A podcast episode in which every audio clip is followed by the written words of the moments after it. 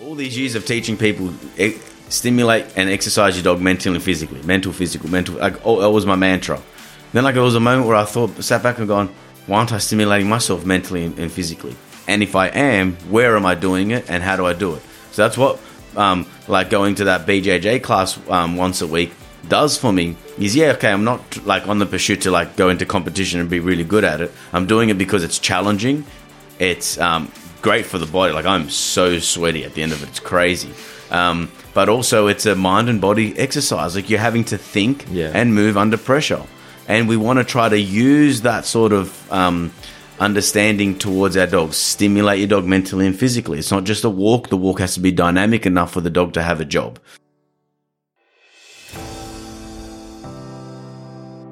Welcome to Life with Your Dog podcast. Our focus is educating dog owners, enthusiasts, and dog trainers about ideas on how to train, manage, live, and thrive with our dogs. To teach dogs to live in our society while our dogs teach us how to live in the now. I'm your host, Panos Anagnostou. And I'm your co host, Luke Badman. Thank you for joining us, and we hope you enjoy the show. All right. Good. Yeah. All right. Well, Another episode. again. Let's do it. Yeah. we we talked over the top of each other. Um, so today is actually for the dog trainers out there. Yeah, for dog trainers is what we're focusing on. I've got a few things that I've outlaid for everyone. So, I mean, th- this podcast is, um, I guess you could say, overall, it's probably aimed at the the pet owner or enthusiast. But we know that there are trainers out there listening to us. well, look, I think if you are a trainer, you should be listening to things like this, not just obviously our show, but others, mm. because we, because what you're probably teaching to your clients is what we're talking about. So the more you listen to how other people would convey the information, then you pick that on, take that on, and then use the things and steal them to use it in your own And practice. If, if you're a pet owner who's putting these things into practice, you are kind of a trainer anyway. So why limit yourself? Hundred percent. You know, they're all just words, right? But I guess first topic was um, first subtopic today is keep learning. So I guess it's kind of related to what we just said. Is that um, you know I started um, Nooches Pooches in 2011, so we're almost around eight years running. We've seen like Coming you up know, on a decade soon. almost really, aren't yeah, you? well do a big party big dog walk and um and i think one thing that has been like really like really really valuable to me is is constantly learning you know going to seminars you know hanging out with other dog trainers or watching their videos and you know listening to other podcasts or you know subscribe to a couple of new video series you know just watch what other people are doing take from them like you know Leerburg has an awesome range of trainers like um, Michael Ellis and Tyler Muto and What's Leerburg? Leerburg is like a dog training platform. So back in the day, they used to make a whole bunch of DVDs and like, so Ed Frawley, I think his name is Ed Frawley and, um, would make these videos and then send them out or like people can purchase them, you know, have people like Ivan Balabanov and, um, you know, said Michael Ellis, uh, some like the bigger names and there's a whole range like, you know, um, um, Forrest Micke as well. Mm-hmm. So, um, like, you know, like definitely subscribe to like their YouTube channel, for example, get as much as you can from as many places. There's so much free content out there. Like Larry Krohn puts a whole bunch of good Yeah. stuff on. We talk always about Glenn and Pat on the There's canine. definitely not a lack of content. There isn't, you know, and we're in the information age. You got a phone right in front of you. Um, you should be definitely taking advantage of, of the, of the encyclopedia that we have in our pocket every day. One thing I heard Pat say, um, I seem to reference Pat a lot on this, but um, bit got of a man I'm crush. a bit of a fan.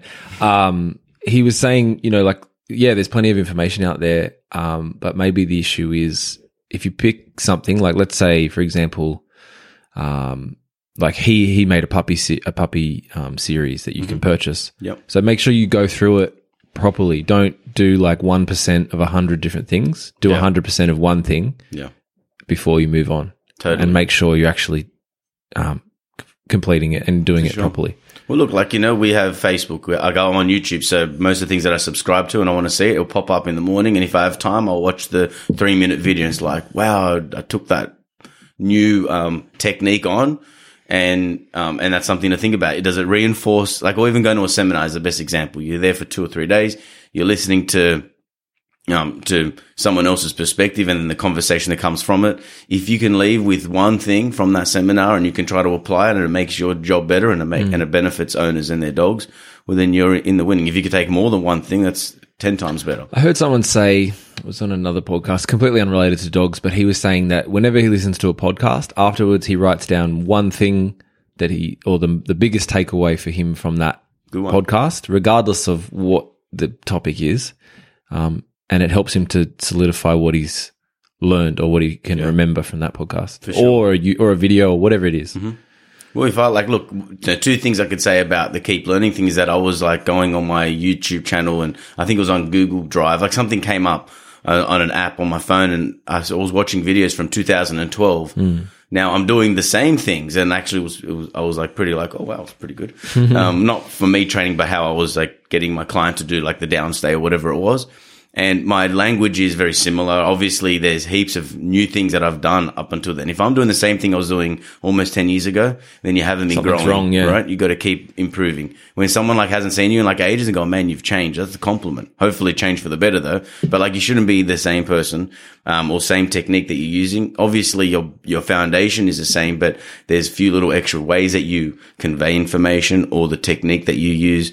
Um, you've become a little bit more aware of the dog in in all of your training and also how like you can do it and the dog may understand it but how do you convey that information to to that person? So the way that you learn and you can take on the technical um like definitions to the technique that you're practicing and then put into a practical way the only way you're going to do that is by picking other people's brains and you know um or like if you haven't done a course but you you're really good at training do a different course even if it do, you don't resonate 100% with it it could be a positive only force free trainer that gives you heaps of cool tips to improve your positive reinforcement training or maybe to see another trainer and they've done something gone mm, that didn't work out the way that I would have liked it to work out maybe that's a good thing uh, maybe something that I probably won't take on because Should always assume that the person you're talking to knows something that you don't. I think that's one of Jordan's rules. JP it? Yeah. that's it Uncle Jordan. He is our wise old man. we need more elders in our life, and we access our elders um, online, right? And I get that's a whole part of that learning is that if you're just going to be lone wolf out there training dogs, like of course that's what I do, but you got to be plugged into a community. Do you think that's a bit of a um, common thing in the dog industry? Like, and I've heard um, Glenn and Pat talk about it. Is that I mean, yeah, like most trainers are working by themselves, and from what I've heard them talk about stuff online, like what happens online, there can be a bit of clashing within the industry and tribalism, oh, whereas it's probably more beneficial to everyone if everyone tries to come together a bit more as a community. Our our goal is to be training dogs and to improve the dog's life and the owner and dog relationship. So that's our goal. There, I know people are going to dis- disagree on different techniques, different mm. modalities, and and school of thought. But and of course, put a whole bunch of people together, the politics will, will arise no matter Yeah. what industry Yeah, sure. about anything. But I know that in dog training, of course, I, I see it because I'm involved in it. Um, I try to stay away from all, all the BS, um, just because it just drains your energy and you burn out. And you can burn out by, you know, like, yeah, I'm a dog trainer. So people are like, wow, you do training all day and that's all you do. I've got to take the phone calls, got to make the phone calls. I've got to, you know, um, address the social media. I've got to get those posts out every day. We've got this happening. We've got, um, not to mention all the bills that need to be paid and, you know, sort out all just business running. So we're not just, dog trainers and you go home after you finish work and you're not working like you know we're running a business as on top of having to deal with different people and their dogs and on top of improving yourself so you can do the best that you can you know and, and it can get stressful just like anything else so if you're constantly learning and then when you're learning you're plugging yourself in with a with the community of other trainers and that way there you can share your um, your strength and weaknesses. You can see that other people going through it and they've come up with a way of dealing with it, etc. Um, and you got to have like a aside from keep learning, you got to have a life outside of dog training. It can't just be dogs, dogs, dogs all the time. Unless you're fully into it, you can do that. But for me personally, I have a whole lot of other things that I like to do. Like obviously I've got a family and I've got, um, my, my, my own dogs that is, is outside of training because I have dogs because I like to be around my As dogs. your pets, yeah. Exactly. But also, not just work work tools or work, you know, for sure. work companions. Yeah, you know, and like I like to go camping and do outdoor stuff, and I like to Martial you know, arts. martial arts. I do I work out, and I like to you know hang out and talk shit with my friends. Like you know, you got to be your own Mm. self as well. Don't be so married to just this one thing because you become really locked in and, and you do find, blinders on. yeah, to, to tunnel vision, you know. But like, obviously, I, I I watch a video even if it's outside of work time because I dig it. I do watch. I do enjoy watching and learning new things. So you got to ha- if you have the passion for it, it's not work. It's just um, doing what you love to do, you know. So, but if you keep learning and keep improving, and you know, like once a year, I- at least once a year, I want to go to a new seminar. If I can go two or three, that's awesome. But it has to co- align with my life along with financial and work. So last year you went to Pat's Napopo yes, I did. Yeah. se- seminar. Any others? Last year, I think last year was one of the slower years. I was going to. Leo go, was born though, so Leo we'll cut you some right. slack. Yeah, the year before that, no, all the years merge into one big blob, so it's hard to.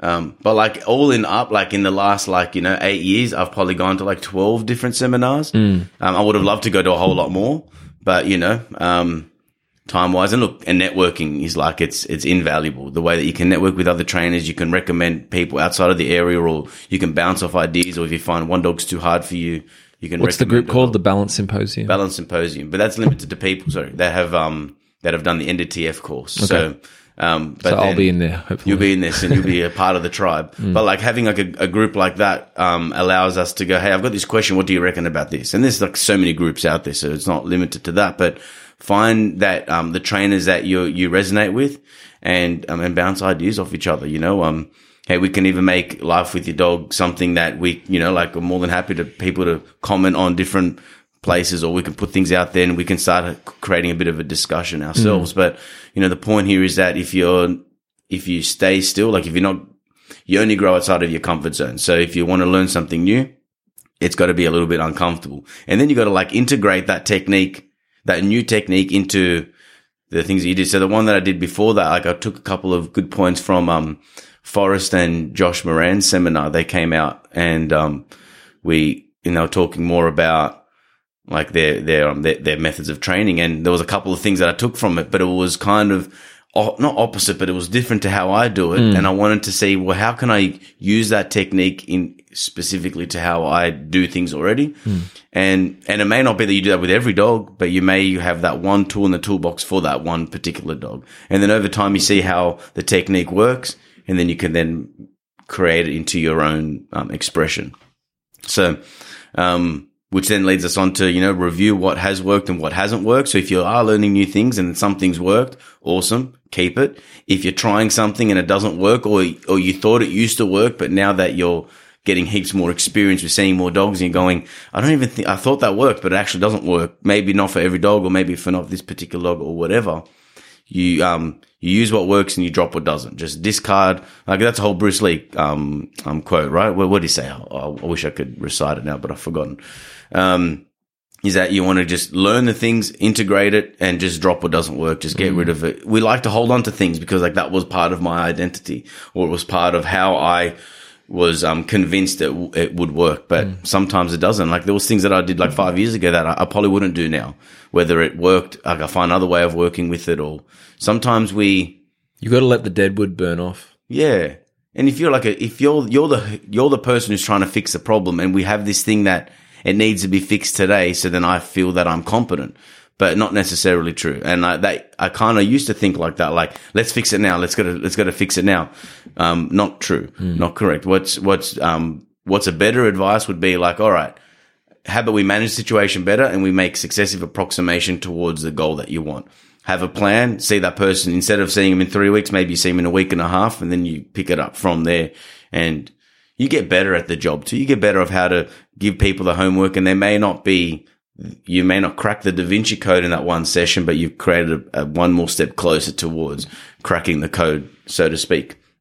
And if you, and that comes down to your own, like, you know, mental, emotional, spiritual, um, growth is that you've got to be willing to, um, use the things that, like, you know, so have that, which is the next one, have the courage to try new techniques is that you got to, you got to step outside of, get out of the, your own way sort of thing. You want to be, you don't want to be in the way. You want to be on the way towards I like that. Yeah. towards where you're trying to be at. So if you are, if you're not confident within yourself and insecure and you're holding on to an old belief, that is something that's coming You're in your within. own way. Literally. So get out of your own way. Exactly. What, what you're saying. Yeah. Yeah, you know, and if you aren't secure within yourself, you'll hold on to those things because that becomes part of like your identity, your, your persona, the ego. Hmm. It's like, but that's what I am. That's what makes me good or whatever it is. And if you're willing to just let that, as you said, like let that rot away a bit because it's probably like rotting inside you mm. and it's holding you back. And then you move into a new way of expressing yourself or a new technique. Or maybe you like, you know, if you're a positive only trainer, but you're finding it's not working, but you know, and you're so resistant to putting some pressure on a dog. because it's an ideology. Yeah, it's like, oh, but, I, but I'm this, Yeah. and then and then I can't now, and like I think that's really bad for you psychologically as well as professionally, like in your work. Or it could be the other way. It's like maybe you were using so much compulsion mm. because you thought that really worked, but maybe taking a step back and using more more more reinforcing more reinforcement to strengthen Yeah. behaviors or to move around it, or again working on management. Maybe not putting the dog in a super hard situation and trying to flatten him out. Like why do that when like in using that flooding for that dog may not work? Take take the longer route around the around the the problem, and that does take some some courage because no one wants to look like they're being hired to do something and then they're not competent. Like that makes you feel awkward and weird, and then you feel like a bit of a fraud because people have paid you and it's not working. You've got to explain to them that you're not like it's better not to get the quick fix today and that we work harder so we get a longer um, Play the long game. yeah, and the video that I put up, or I put up on stories, I'll probably put it up soon, is um with a a cattle dog. So I'm gonna I'll, I'll talk it out here because you know this stuff talking about when you like when you really mess up, it's a it, it makes you feel like oh I don't want to share it with people, but like I'm gonna share it. It made me I felt like such an idiot. So um cattle dog first session, and This um, is recent. yeah, recent, like maybe, you know, a couple months ago.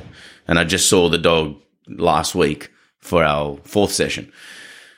Anyway, um, cattle dogs, are, if you know much about cattle dogs, that they can be pretty gnarly. Um, they don't really tell much of their behavior. They, the first or second most, like as in they are the first or second most represented in in uh, dog attacks in Australia.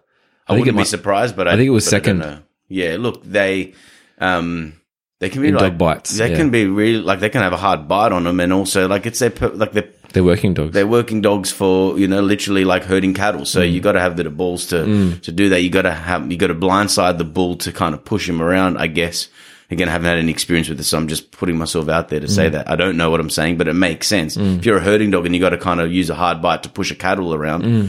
you got to have a hard bite on you. Different to like the the kelpies. Yeah. border collies they they they, They. Mm. they, they do it a little bit differently, and you- it's you're dealing with a different animal. But you anyway, mean with the, you mean with the sheep? Yeah, with the sheep, you will put like just run at them. I'm pretty sure the sheep Yeah. will move. Yeah. Where the cattle will just stand there and be like, "You serious?" Mm. So I'm just assuming, and I would love if someone can um, educate me more on that. That'd be cool. I would Mm. like to see more of it as well. But anyway, so dog's there. He's um, I believe he's under socialized. He's aggressive, and How old? um, just over a year. And um, uh, when I say aggressive, I don't know if he has bitten somebody, but anyway, he tried to bite me. Well, I guess technically he did bite me. So something came over me, and I just thought, cool, I want to get my hands on the dog. Um, I misread the situation, thought it was be okay, so I grabbed the lead. We're doing a couple of things. He was cool, taking my food, and just he just tripped out. Like now, I say it happened out of nowhere. Nothing happens out of nowhere. I wasn't paying attention, um, and and he just tripped out. I turned around to walk. I think he wanted to go closer to his owner. I may, I may have, um, like, you know, kind of like, come on, let's walk this way for a bit. The guy just turned and just lunged at me and grabbed my shorts, like right next to my groin. And like I pulled the lead back and like he ripped my shorts. So like he was like inches, like no centimeters from like my thigh or even from my private parts. And I'm like, man, I really fucked up now. Anyway, so I'm like, like I had to like kind of like turn around, turn around just to kind of get him where he was lunging at me. Like Yeah, he would yeah, have done some damage to me. Anyway, I gave the lead back and I'm like, all right. Let's reset. Um, first of all, think about how stupid I felt because not only did I al- allow the dog to be in that situation, obviously I misread it. So if I knew he was going to bite me, I probably wouldn't so have what do you it. think you did wrong? Um, I, I rushed it. Um, and they Rushed, were, rushed to get hands on him. yeah, I should have just not get. I didn't like. I have had my hands on him since, and like and trained him, and he hadn't lunged at me uh, since then. But I um I rushed it. I also felt that it, like I'm standing in the session, and they didn't get that control because they didn't know how to use the lead and the collar. They didn't know how to use the food, so I wanted to just demonstrate it to them. And I just and I thought maybe I could have demonstrated it easier. And and anyway, So that's what happened. Now, in that moment, I apologize by saying, Hey, I think I pushed the dog too far and I didn't want that to happen. Um, number two is that, you know, you feel like a dummy because your dick nearly got bitten off and that's pretty sucks. Um, and then number Would definitely not be a good day. no way. You had to go to St George ED with a dog bite to your privates. No way, no good. So, um, and, and, and also I, um, when I say I misread it, that some dogs, they would maybe like, as a reaction, try to bite, but then you can stop. But this guy had too much, too much attitude about him anyway. So, um, I go, Hey, let's just reset, go back a couple steps and we go from there. Now, it was good in regards to, I face that, that Own your mistakes. I own my mistake and go, Hey man, You're owning it now. Like there's probably a lot of people um, who wouldn't sit on a podcast, their own podcast, nonetheless, and then and say something like that. And Mm. sure. again, I don't want to talk about Pat too much, but he talks about this like they put p- trainers will put videos up and they only put up what looks really good Yeah. to make themselves look good and to and to show like oh this is the finished product yeah, but they don't necessarily put up all the ugly parts for sure. Or, or Yeah. admit to that Well, look, like, and since we're focusing on dog trainers, and this could also be applied to your own dog if you're training, is that, you know, um, taking risks takes practice. I've been bitten so many times. I can't tell you how many times I've been bitten. I've been bitten on my hand and got sent to hospital and fingernail had to be removed and cartilage had to be taken out. Of. I've been bitten by a German Shepherd up under my arm. I've had small dogs bite me and slice my hands open. Like I've been bitten quite a bit. Um, less so in the last two years because I'm a lot more careful and I just know that's not worth it. Um, maybe I was a little bit more of a hero when I begun and a bit more younger and I had a little bit more Gung-ho. Um, yeah, you know, so I just, it's all right. And getting bitten then it was like, well, we, we, we recover quicker. Maybe I take sl- longer now to recover than I did eight got a years son ago as well you've got more stuff to think about hundred percent. So, and you know, so anyway, that's what happened. And um, anyway, so and then also, I always had this thing in my head that, like, again, this is years ago when I'm like, we don't train with muzzles, blah blah blah. And now I'm like, of course we train with muzzles. Obviously, you train with muzzles. If the dog's going to bite. Um, you put a muzzle on him. Now you do a muzzle, you put a muzzle on him properly. You got to condition the dog properly. We're not going to get into that today, but you know, don't just whack a muzzle on a dog and go, he co- awesome. Now let's just get to training. Um, I gave them homework on how to condition the dog to wear a muzzle. The dog wears a muzzle, doesn't try to take it off. You wear a basketball muzzle. He can open his mouth. He can drink. He can take food. He just can't bite anybody. And um, what's that muzzle called Baskerville. baskerville Yeah, they're, they're the best ones that I find. Of course, there are. that's a brand yeah It's a brand, yeah. Um, and it works really well. So they, um, so we showed him how to condition the dog wear a muzzle. I'm able to get my hands on him now. He's still like, I still am a bit wary of him, even though he's got a muzzle and I know he can't hurt me. I don't want him to think that he has to do that. Um, same with other dogs. So now he can walk his dog. The dog's still a little bit on edge, but we walked the Esplanade a few days ago and we walked past like five dogs. No reaction. Just walked. I'm like, our first goal is let's get good management and get this dog to understand. So the point of what I'm trying to say here is that you've got to know how to communicate with people. You need to know how, all right, this is going to take nine months, let's just say, for, for us to get something reliable. And if we can make these baby steps towards the behavior that we want, then we're setting ourselves up for success and the dog starts to understand rather than going, Hey, tomorrow everything changes. Um, because it may be too much of a change, maybe too much for the, for the owner and for the dog. So, um, and also talk about like have friends that are in the industry that can understand or relate or even family members to be like, Hey, um, I just need to get something off my chest. Um, I got scared because a dog nearly like hurt me today really badly and nearly bit my um, junk off yeah, you know, and, and I feel insecure about it. I feel stupid about it, and I'm a bit bummed out. And I don't want that to affect the next time I deal with a dog of a similar um, um, situation. Mm. And also, you want to be able to know that, all right, cool, that's a learn. It's not a mistake if you learn from it. If you keep repeating it, then it's a mistake. And well you don't see what I mean? learn when you're right do you you learn when you learn from being wrong That's true. That, That's true. that's the definition of learning Yeah. you didn't know something and now you know it Like so by definition you were wrong Yeah. and now you have learned that you've corrected yourself. That's right. So look, in this situation now, it, it could have been that um that I could have get the dog under control for sure, but then and then we have to ask questions. So what does that prove? That yeah, you put some pressure on the dog and the dog stopped. Then what? So I thought in that case, when when he come and, bit me on the pants, is that I settled it. I stopped him real quick. Then I passed the lead over. I've gone. Let's take a different route to it. So there's no like damage of the ego here. A little bit for sure, because we hmm. all have an ego. That when people say don't have ego, that's the biggest ego trip. Yeah. The biggest ego trip is trying to remove your own ego. You are an ego. You are a persona. You can't get rid of that. You just don't operate your whole life from your ego. Um, and I think that's anyway, that's going down another rabbit hole of of philosophy. That's on our other podcast, our more philosoph- philosophical one. but but it's true that you know you will get cop, you cop a couple of hits to it, but you need to um, learn and through experience you know how to bounce back from it without. If you need to go into the corner, have a little cry, and get back into it, then do that as well. Um, don't take on dogs that are too much for you, but also take on the dog that's a little bit harder, so you know how to do it. And that's the best thing about you know starting. If you are a dog trainer. Um, or if you're getting into dog training, you should get a lot of hands-on work at a, I worked at a shelter for three years, worked at a range of different dog training kennels. Um, so they get that experience, especially with dogs that are a little bit more dodgy. So you get the experience, so you don't have to be trial and erroring on dogs that you're trying to fix. Yeah, when you're on the client's clock. Yeah. Yeah. And again, you are going to make these mistakes as well. And you know, like someone can say, "Yeah, Panos did the, a mistake with this dog." I'm like, I may have mm. for sure. Five years ago, I may have made a mistake, mm. but I now that I won't, I know I won't make that same mistake again. So unfortunately, I may have made a mistake. I've gone too hard on a dog, mm. or maybe I didn't give the best advice for management or whatever, and things didn't go to plan.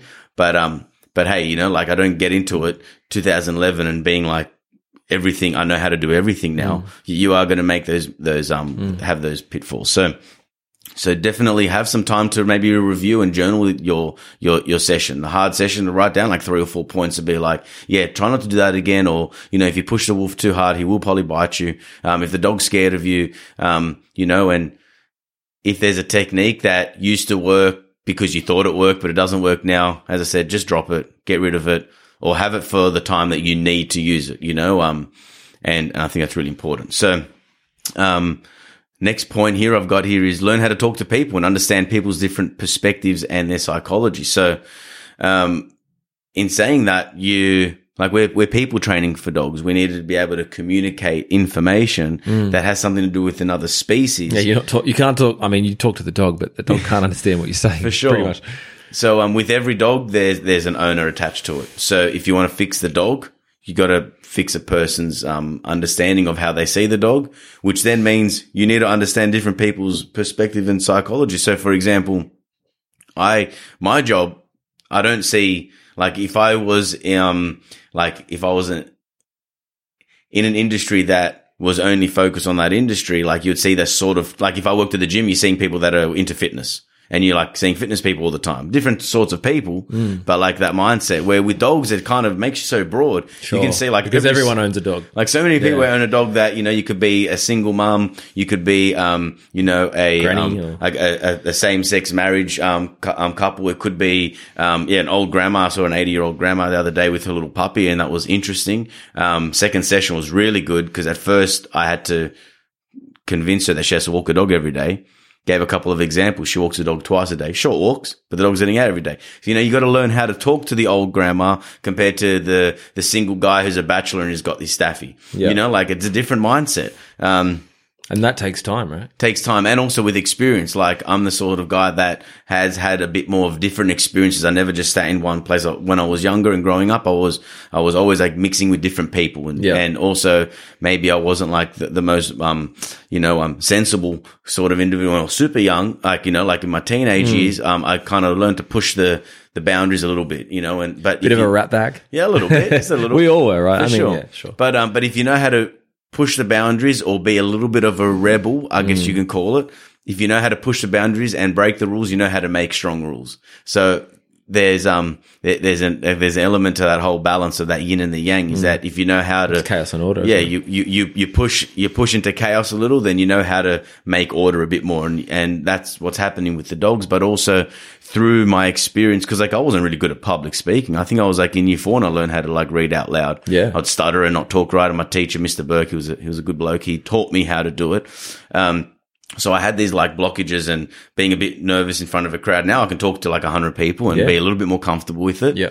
Well, now because we're talking thousands of people, right? And Yeah, and um, like you can do like a demo day down at, at the shelter, or like even at Cronulla when you've got an audience there. Like Yeah. it takes time to grow into these sorts That's of right. this level of comfort. Yeah, you rock up to someone's house for the first time and maybe a little bit awkward and odd to talk to the person that you that you don't know anything Mm. about, right? You're in their house. You've, it's a strange environment. It's a new person. That's it. And when you are in that person's house, like you know, like while they're like you know signing the T's and C's, you'd have a look around and be like, well, there's a couple of crystals around and some spiritual books. So you know that they're into Yeah. a bit more of that where you may be at the other house and it's a bit more clinical and you have a feel that they're a little bit more, um, straight line person rather than like a squiggly line person or, Mm. you know, have another house that, you know, the place is just like a bomb hit it and it's a little bit more out of order maybe. So like, again, no judging. I'm not judging nobody. Yeah. Like people ask, oh, sorry about the mess. I don't care. Mm. Now, unless like it's like it's gross and it stinks and there's like cockroaches everywhere and rats, I'll be like, you need, you got a hygiene problem. Yeah, You got to and fix then that. that's an issue for the dogs. That's safety, it, right? or- And, yeah. and then I could be the place to say something. But look, there's no judging at Yeah, all, yeah. ever. I know everyone's not going to have like the most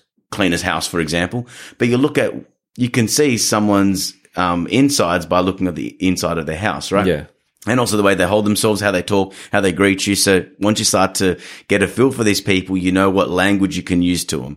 And, um, like some people are a little bit less open where the other one's like fully open to, um, the more of the, the deeper sort of fundamental. Some people are a little bit more scientific minded. We're a bit more, I need just logic. Just tell me what to do and I'll do it.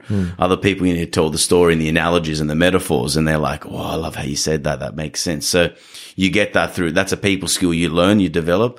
Um, there's, I had a friend that was like a, you know, I um, went to Toastmasters very regularly and he was, um, learning like, you know, he, Public say- speaking, right? yeah, like public speaking, how to make a toast and how to do speeches and things like One that. One of my buddies did that, like when we were, I mean, would have been like first, first or second year out of school, yeah. and we were sort of like, that's a bit weird, but like, it's probably one of the best things he ever did. Well, you know what? You, it's such a good skill to have. gives you confidence. You're talking to people. Learn how to hold a room. Yeah. You know.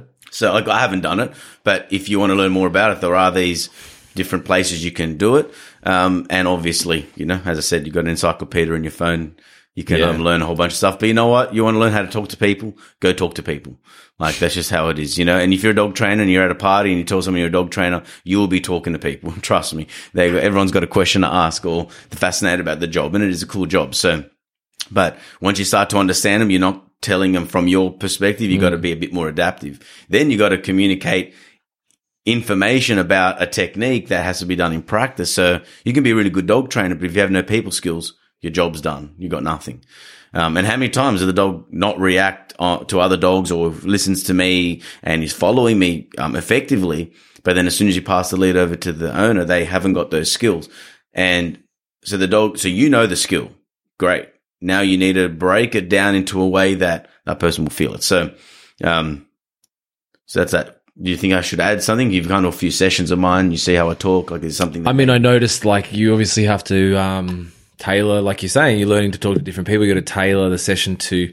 Sometimes it's like um, you might your client might be like a really, you know, um, like a mum who's like a bit a bit softer with the dog, and then the dog might be playing up because she she isn't exerting enough. Um, not dominance, but enough control over the dog. And she's like, "Oh, I don't want to, I don't want to do this." Da, da, da. So you've got to try and bring that out of them a little bit more. Or if it's a really big bloke and it just comes more natural to him. So yeah, like you're learning to speak Yeah. and to deal with all these different. Well, I had one client. She um, so yeah, she was a little bit of an anxious type, hmm. and the dog was super anxious and like very reactive. And anyway, like we're going through it, and the dog's come a long way. And but this is our first session, and I just dropped. I felt like I just had to drop this to her, so I said, normally, like just as we're leaving the house, she was like. You can see she was like tensing up and she almost like she was like kind of sweating and she was like, I don't know, I'm going to do this for two reasons. She knows the dog acts like, like a Looney Tune, but also I'm now watching her Sure. and, uh, you know, brings on some of those nerves where I said to her, look, sometimes we bring like the universe will give us something that we need to grow into. So like, for example, here, you need it, you're having to learn how to be a little bit more structured and have more clearer communication and be assertive enough to follow through and to tell your dog what to do and what not to do. Um, and the best way that now you're going to pick this up because the dog doesn't do it much with your husband, but with you, she, but the dog does it. So that means that it's a your problem thing as much as the dog's problem because the dog has a problem for it to elicit the behavior in the first place.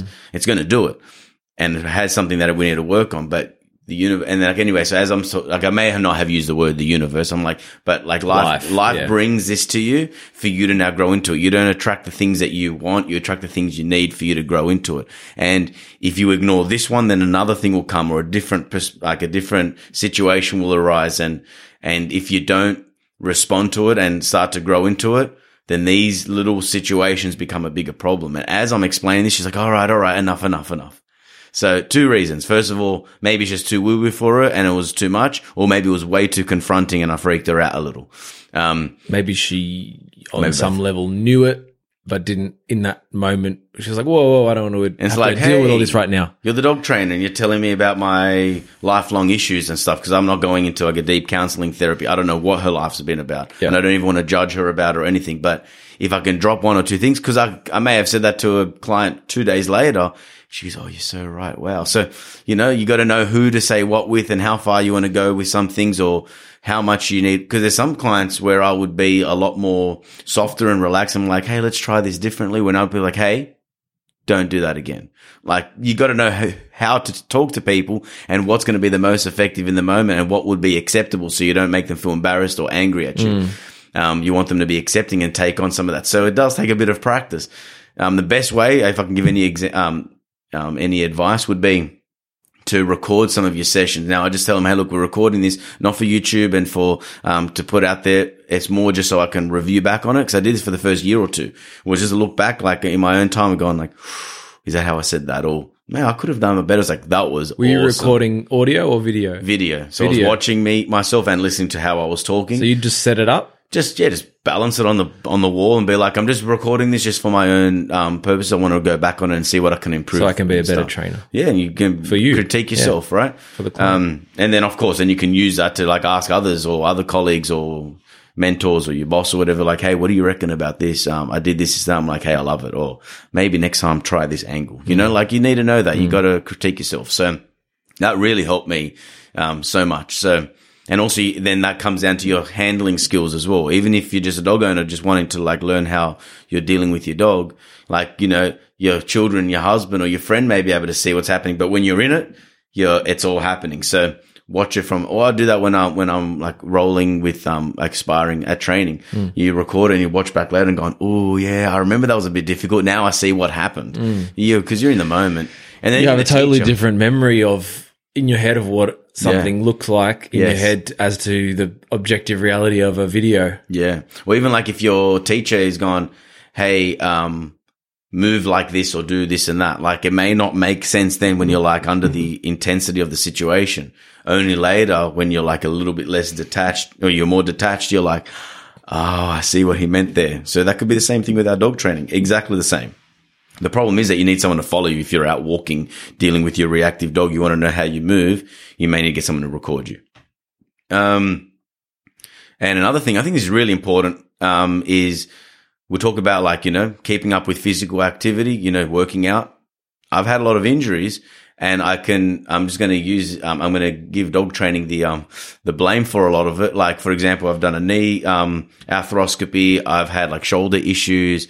Um, not so much now, like with the shoulder, um, but when I wasn't like working out and keeping my body up to snuff, and I'm not saying like work out so you can be like super strong or like and super big and put on weight, but be functional. Yeah. Do your functional training. Make sure that you're moving your body in a way that's natural. I'll give a few examples. So, for example, I reckon the knee got screwed because it's my right knee that got done. What happened is I tore my meniscus um, inside my knee. So, what happened was if I'm always got the dogs on the left and the dogs are pulling, I'm always using my right leg to hold myself in, and it's my pivoting leg as well.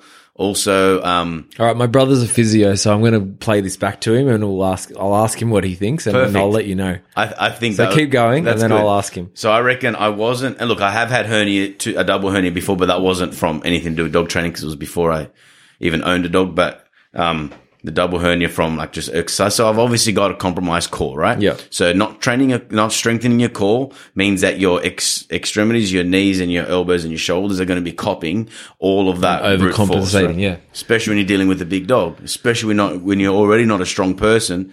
How do you stop the Rottie from lunging at somebody? Not just like stopping them in a training technique, physically holding that dog back without killing yourself or falling over or Sure. whatever. And um, so if I don't have a strong glutes and strong legs, and, and I was never training my legs, hence why I think I think the knee happened. Don't Now that- skip leg day, bro. no way. Now I've learned that the hard way. Well, look, this is what happened. So the actual, I know there was a bit of like a, an injury that was happening in the knee like previous to this, but I had a Doberman um, in the park. I was sitting on my knees, like so. What do you call that position? Like I was like sitting like like um on my feet. You know, like when you Yeah, yeah, yeah. What do kneeling, you call that? Kneeling. Kneeling. Is that kneeling? you're I thought kneeling. kneeling's like on one knee. Well, I was on be both kneeled my on both knees, yeah. That's true. All right. So I was on my knees and had the dog in a long lead and the dog just gone, bah, see ya. And then just like wanted to run towards a playground and like play with the kids or whatever. Not aggressive, completely happy dog, but big and strong. But I couldn't get out of that compromised position quick enough as he pulled and went, bah, and it just cranked it. You My- felt it straight away. str- man, my knee was fully locked up and it was swollen immediately, screwed. That where it was where I did the big tear. I called the bucket handle tear of the medial meniscus. So it was like non-repairable. We have to go in there and surgically Surgery, remove yeah. it. But I lived with it for a year trying to do physio, trying to avoid surgery because I wanted to keep as much meniscus there so I wasn't putting too much pressure on both the In tibia and hindsight, do you think that was a good or a bad decision? The surgery or waiting that Waiting. long? I shouldn't have waited. Yeah. Because now they had to remove most More of the it, meniscus. Like there's most of it's gone where if I got it straight away, um, it wouldn't, cause every, every, once a month it would, it would pop up and my knee would, um, seize up for a week. So every time that happened, it was a bit more of a tear, bit more of a tear, bit more of a tear. doing my best not to swear here because we're gonna we're trying. your clients tell us that the the kids listen in the car, so I'm not going to swear. We're but trying to keep it That's PG, nasty, right? man. Yeah, it's pretty screwed up. So, um, so look, so that could have been avoided by technique, stronger body, um, especially um, for the girls out there. You know, there's a lot of female dog trainers. You should be working on that. Working on whatever. I'm not going to give you any advice of what you should train. Yeah. Get a personal trainer. Tell them this is my movement, um, and how do I strengthen? So, Like so now, like I try to work out three times a week at least. Um, I'm really trying to focus on core, building, yeah. um, hips, legs, and just doing some, some general upper body. And you know what? When I'm working out, I feel just so much better. Yeah. Um, I put a, a video up. By the time you guys listen to this, it'll probably be like four or five weeks from when you're hearing this. Hmm. Is um of me and a black Labrador. Um, definitely check it out. Talking about just different ways to handle the lead. Have you watched it? No. Uh, after this, I'll show you. Yeah, Knowing how to leash lock Yep. um, the lead, knowing how to put the lead first of all like up, on your body, and knowing how to use your body weight to like stop. Because this dog, like, we were walking, walking normal, normal, normal, and then just goes Bang. boom, chasing the ibis, and like I'm not like he pushed into it and stood up and then gone, I'm going to chase it. bang, it was yeah. like from zero to a hundred lu- lunged. But because I've now known how to use it, and I guess that, which my next point about how to use my body in like a, in like in a fighting situation is that he lunged forward. My hand went onto my hip and I just leaned into the opposite direction because I got the collar in the right position. Um, what happened was as soon as he lunged back, I just shifted my body weight. Boom. He felt the end of it. He came back. I released the pressure and then, and then rewarded him like a couple of seconds after for walking next to me while we walked past the bird that wouldn't have happened if I didn't know how to use the dynamics of my body weight. Yeah. And having bent knees and knowing how to transition. If you're listening to this and you hear um, panels talk about the collar as well, go back and listen to the Q and A episode about leashes and and collars. Yeah. Yeah. Definitely. because that's very important. And you, the amount now that I'm into all this, um, the amount of people you see out there with a harness with a rear clip Oh, man. It's just the like- dog's going to pull you over. Yeah. That dog could not go for a walk at all. on top of that with a um, extendable leash. Oh my God. You just want to like Your dog's just gonna like, yeah, k- kill itself, right? So, um, and Yeah. not to mention like that girl, like you should see how she holds the lead. She bends over and the dog pulls her. So good way to like, pop your shoulder out. Well, like, you know, you fall on the ground, you let go of the lead, like Yeah. all this stuff, like, and then you're not going to want it. Then you get shoulder. I had a, a client saying that her physio said, stop walking the dog because her hips are out of line. Like, and she wasn't like a very strong woman, um, small frame and like a big, like a, it was like a, a Rottie Kelpie or a Ro- Rottie Staffy or something, but it was a strong dog, big dog. Um, not to mention the dogs are on a lower center of gravity. So it's like, not only do we have to be strong to hold it, but they're now pulling our body into awkward positions. So you helped her to teach the dog to loose lead walk. Yeah, so we're doing better. Like now the dog goes out for walks every day. The dog is still, we're still We're in getting there. progress getting towards walking past dogs with no problem because the dog's just like, just way too excited. Mm. Black Labrador, working line Labrador, just full of energy, full of beans. And she's going through her own stuff at the moment too, which doesn't help. But I Yeah. think that's going to be one way to, it doesn't help her confidence, but, but doing it will help her confidence. Sure. So, um, so work out, be strong. It's not for, um, Not just for physicality either; it's for your mental state. Like uh, this week, um, you know, work was busy and like I'm making excuses, but I didn't get to the gym during the weekdays this week. I went last weekend and I've just trained this morning and like I'm sitting here now. I feel so calm. I had a Yep. hour workout, had a good sweat Yep. and it's just night and day. just release the happy chemicals in your body, release that stress. And um, we got a physical job. People, we're not walk. If you're just walking puppies all day, you can probably get get away with it. But we're dealing with strong dogs. You got to do it. And then my my last point for today is like sign up to some sort of sporting activity or martial art. Now, I don't say it because of martial arts I'm so um, passionate about it. I say it because there's a few different reasons. First of all, yes, you're learning how to deal with, um, like, no, you're going to learn how to use your body. Um, if you know how to use your body and manipulate a body into certain positions, you're understanding how, um, how would you say, like body mechanics work? if you know how crosses over to the dog, right? We'll cross over to the dog. Like for example, if um, so now I know how to like walk a dog with the collar, where like any martingale collar should be up nice and high.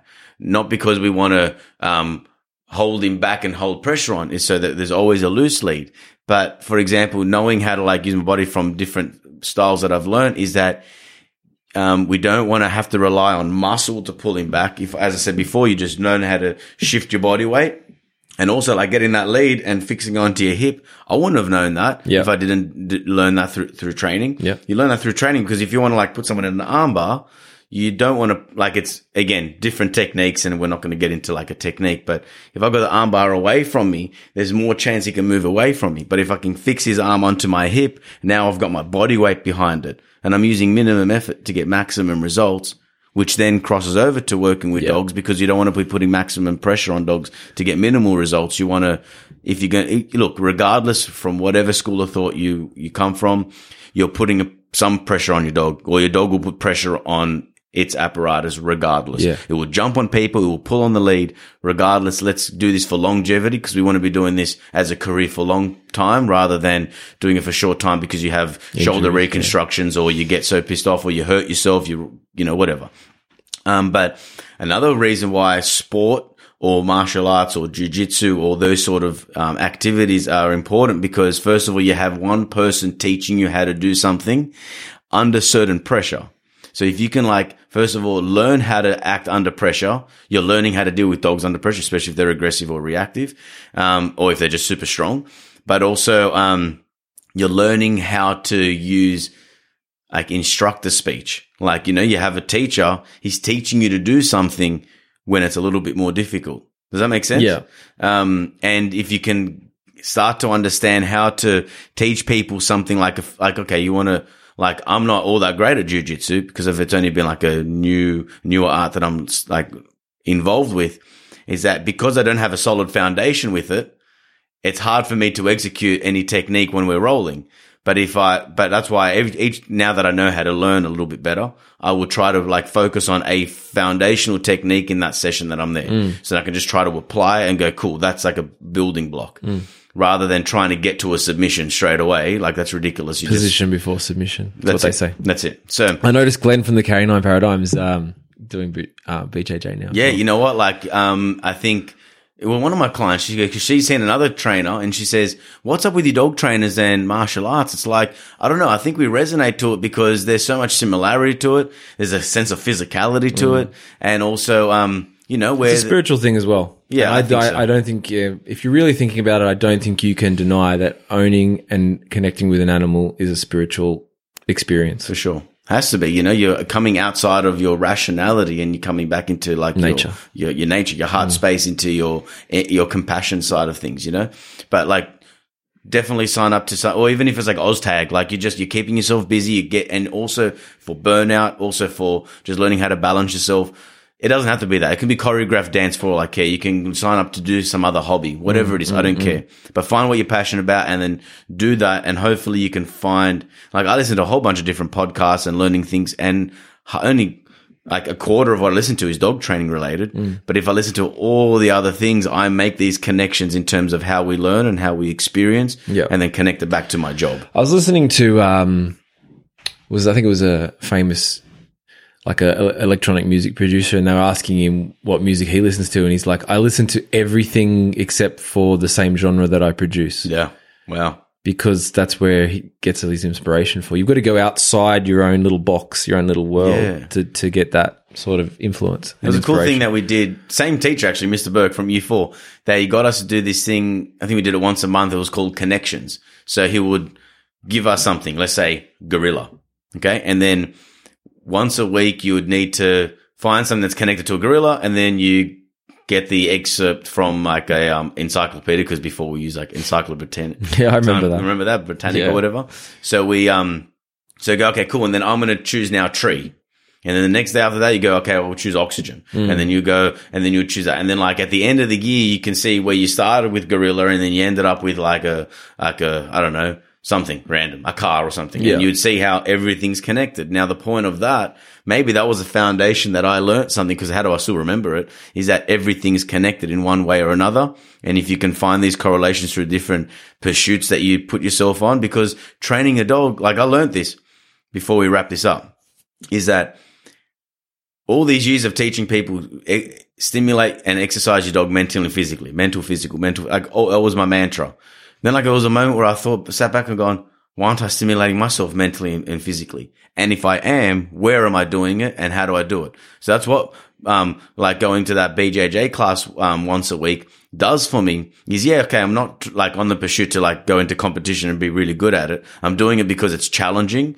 It's um, great for the body. Like I'm so sweaty at the end of it. It's crazy. Um, but also it's a mind and body exercise. Like you're having to think Yeah. and move under pressure.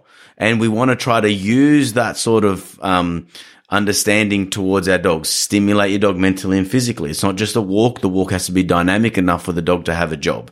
So, um, so those are a few things for everyone to ponder on and to think about. And I'm, I like I'm- that. That's that was a good one. yeah, I'm happy to share it because I'm really passionate about. It. Obviously, I am a dog trainer. I also have all these other things that I like to learn. Like, like I, I you know, I listened to Jordan Peterson before I even met you. I liked Yeah, him, right? yeah, So same. I listen to it because it stimulates me. It makes me think. Or, for example, there's other people that I listen to.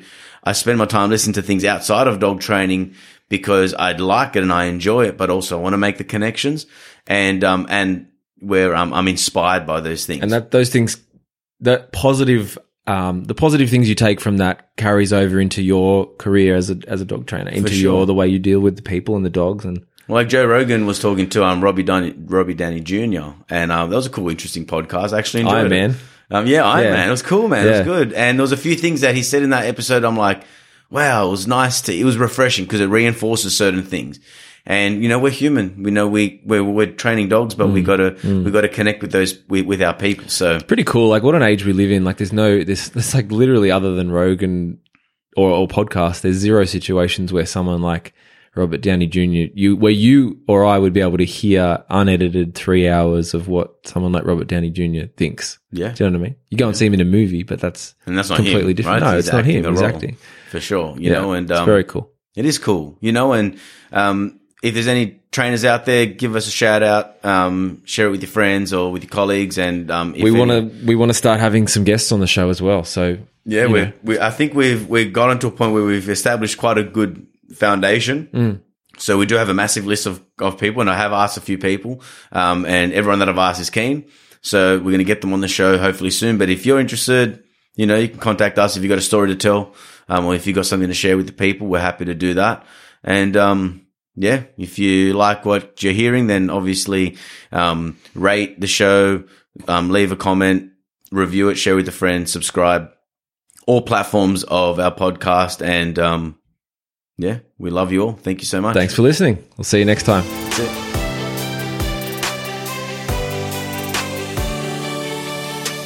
Thank you for listening to another show of Life with Your Dog. Please like, rate, and share if you're enjoying our podcast. You can also find us on Instagram, Facebook, and YouTube. For all dog training videos, tips, and techniques, visit nutcherspooches.com.au. Thank you and stay tuned for next time.